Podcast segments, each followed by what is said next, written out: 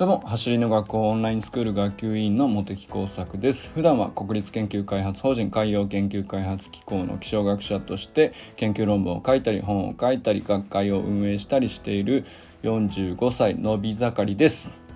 今日は自分の成長を楽しむ権利ということについて話してみたいなと思っております。えー、本題に入る前にお知らせをします。今月はですね、えー、キッズ練習会についてお知らせしていきたいと思います。キッズ練習会はですね、普通の一般練習会に、え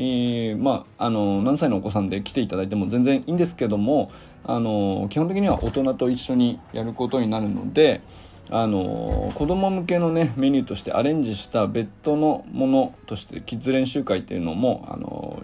メニューとしてあります。こちらに来ていただくと、あの初めて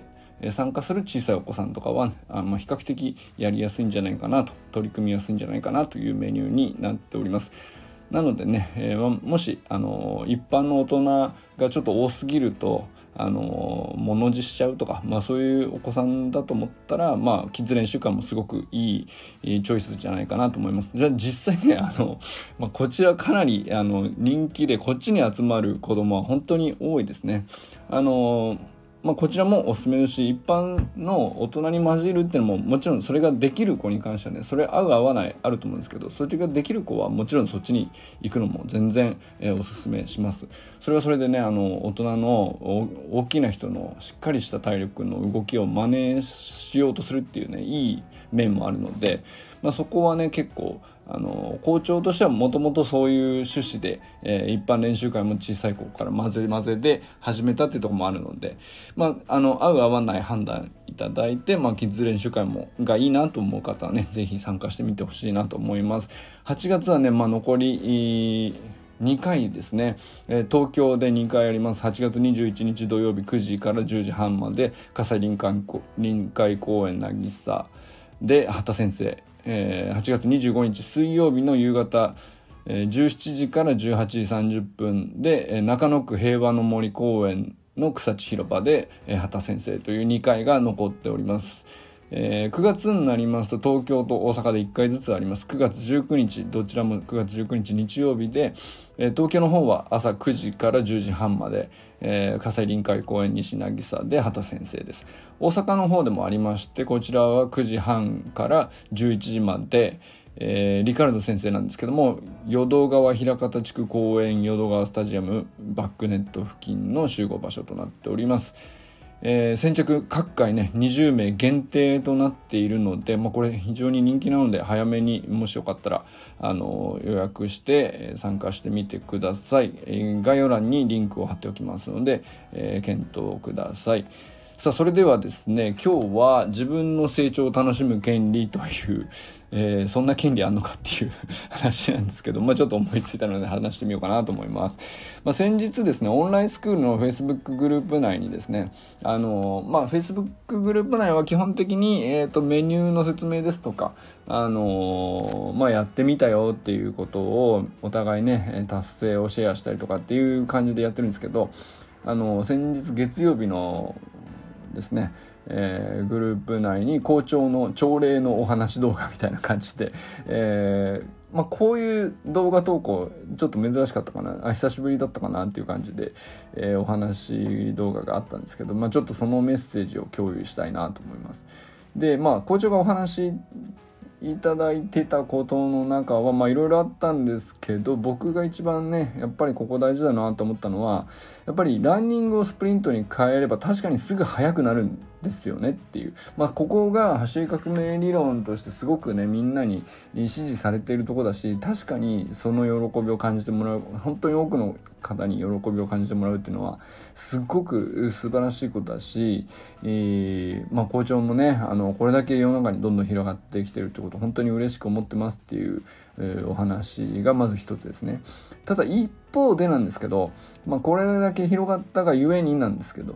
でも本当に走ることが楽しくなって、本当にスプリントのレベルでちゃんと速くなるためっていう感じですね。まあ、みんながスプリントが当たり前にできると、まあ、こういう世の中はもう間もなく来ますね。このままあの広がっていけばっていう、まあ、そういうのが目に見えてきているからこそだと思うんですけど、じゃあスプリントをみんな知っている状態でちゃんとスプリントをレベルアップさせていくっていうことが次の時代には必要になってくると思うんですけど、えー、じゃあそういう時にはあのー、やり方とか鍛え方とか考え方以上に大事なことがありますよと。でそれ何なのかって言ったらもう本当なんていうかひねりも何にもないすごくまっすぐな話なんですけど、何よりもとにかく継続することが重要っていう、もうこれはね例外がないんですね。あのやめてしまったけども考え方が良かったので早いですとかないんです。鍛え方が良くてとか、えー、やめ継続しなかったんだけど、えー、やり方がうまかったので早いですとか、これないんですよね。えー、まあ何らかの形で衰えるっていうのもあるかもしれないし、えー、まあ体がいろいろ変わっていく中で、えー、一回手に入れたものがね、えー、失われるっていうことも含めてだと思いますけど、まあ、どっかで、えー、バランスがあのー、崩れるっていうことも含めてだと思いますけど、まあそれもこれも全部含めて継続して自分の体と向き合っていく以外にあのレベルを高めていく方法はないんですね。でまあこれはあの言わなくてもそりゃそうだろうと思うかもしれないけど、でも改めて、えー、どうしても伝えたいっていうぐらい大事なことなんだなっていうふうに僕は受け取りました。まあねそうは言ってもですよあのその継続っていうのが一番むずいんですけどっていうのがね僕は去年まで正直思ってました。あの僕はねあの何かにつけてあの無数の三日坊主をやらかしてきましたし、まあ、その延長上によんじゅうごねん生きてる感じだったんで、あのそもそも継続が一番むずいじゃんみたいなテクニックはまあ、あのやり方見て真似すれば誰でもできますよと。えー、まあ考え方あ、まあ、いろんな人に学ぶとかね、今で言ったら YouTube でもいろんな人がいる素晴らしい考え方発信してますし、それでも学べるかもしれないし、えー、そんなにあの難しいかつとそうじゃないのかもしれないけど、継続って難しくないですかっていうそれどうするんですかっていうね、まあ、そこには継続のやり方なんてないんですよね。でところがなぜかあの僕個人としてはですね、この走りの学校のスプリントトレーニングだけは丸いちねんずっとほぼ、えー、モチベーションの波がなくてですね、下がることはまずなかったですね。継続できちゃってて、これは一体何なんだっていうのが僕は自分でも不思議なんですよあの 今,、ま、今なおですね不思議な出来事の真っ最中にいるって感じです。自分でもなんでできてんのかなっていうで考えたんですけど、一つこれは大きいのかもと思ったのが、えー、僕はですね僕自身の成長を楽しむっていうことを大事にし始めたんだなと思ったんですけど、結局それをしてなかったんですよね。その権利があったのにあの楽しむ権利があったんですよ。ずっとよんじゅうごねんかん過去もねあったんですけど、自分の成長を楽しむ権利を行使してなかった、気づいてなかったんですね。自分で自分の成長を楽しむ権利が自分にはあるっていう、そこのね認識がめちゃくちゃこのいちねんではっきりしたなと思います。だから続いてんだろうなと。権利だって言われたら あの、あるものを行使しないともったいなくないですかっていう、なんかそういう感じですねそれはすごく今思っていて、で、まあ、ちょっと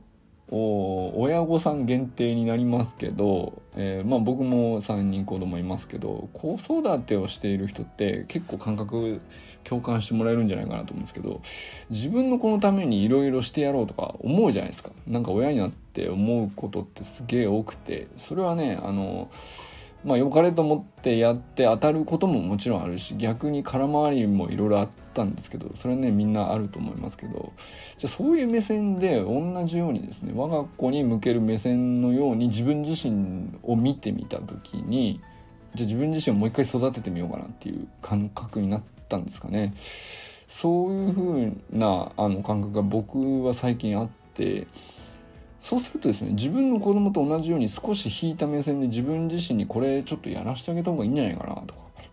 いやここはそんな無理させなくてもとか、ここまではあげなくてもよくて、このその代わりこれはあのちょっと与えようみたいなことを自分に対してあの思う感じですね。ちょっと引いた目線で客観視してっていう、まあ、そうすると成長したり停滞期に入ったりとか痛めたり思い悩んだりっていうのはもちろん僕もいちねんでねスプリントトレーニングずっとやってきていろいろありましたけど、全部ねあのプラスの方向に見えるというか、見守りながら楽しむ対象に自分から見て自分自身がなってるみたいな感じなんですよ。そうするとこの目線って結構ね継続しやすいなと思ってて、でねこれをなんで思いついたかっていうと、最近あの下の小学校いちねん生の娘がたまごっちにハマっててたまごっちっていうゲーム知ってますかね。あの僕も結構だいぶ昔からあると思うんだけど、にじゅうねんぐらい前からあると思うんだけどな、あのすごいも単純なゲームでちっちゃいゲーム機でもうほんとドット絵みたいな、あのすごいシンプルなあのみっつぐらいしかボタンがなくて、たまごっちっていうキャラクターをあのゲーム機の中でご飯あげたりとか、あのお世話をいろいろして育ててってあげる。で毎日ちょっとずつ何かしてあげないとあの弱っていっちゃうみたいなあのだからまあちょっと一日一回はねちゃんと気にしてあげて、そのたまごっちっていうキャラクターを大事に大事に育ててってあげると、まあいろいろなんか起こっていくっていうような感じのゲームなんですけど、この感じで自分を見るっていうのに近いなとそのゲームを見てて思ったっていうことですね。なるほど、そう思うとですね、あのまだまあそれがきっかけでっていうわけじゃないけど、まあ、結構このいちねんの僕はそういうふうに自分を見ていたなと、自分の成長を楽しむ権利に気づいたから、なんかそういうふうな客観視ができたのかなっていうふうに思ったりしました。ということでね、まあそんなお話を今日はね、親御さんには結構共感してもらえるんじゃないかなとか、その自分の子供に向ける見守り方楽しみ方と同じように自分自身を見るみたいな感じで見てもらうとね、継続する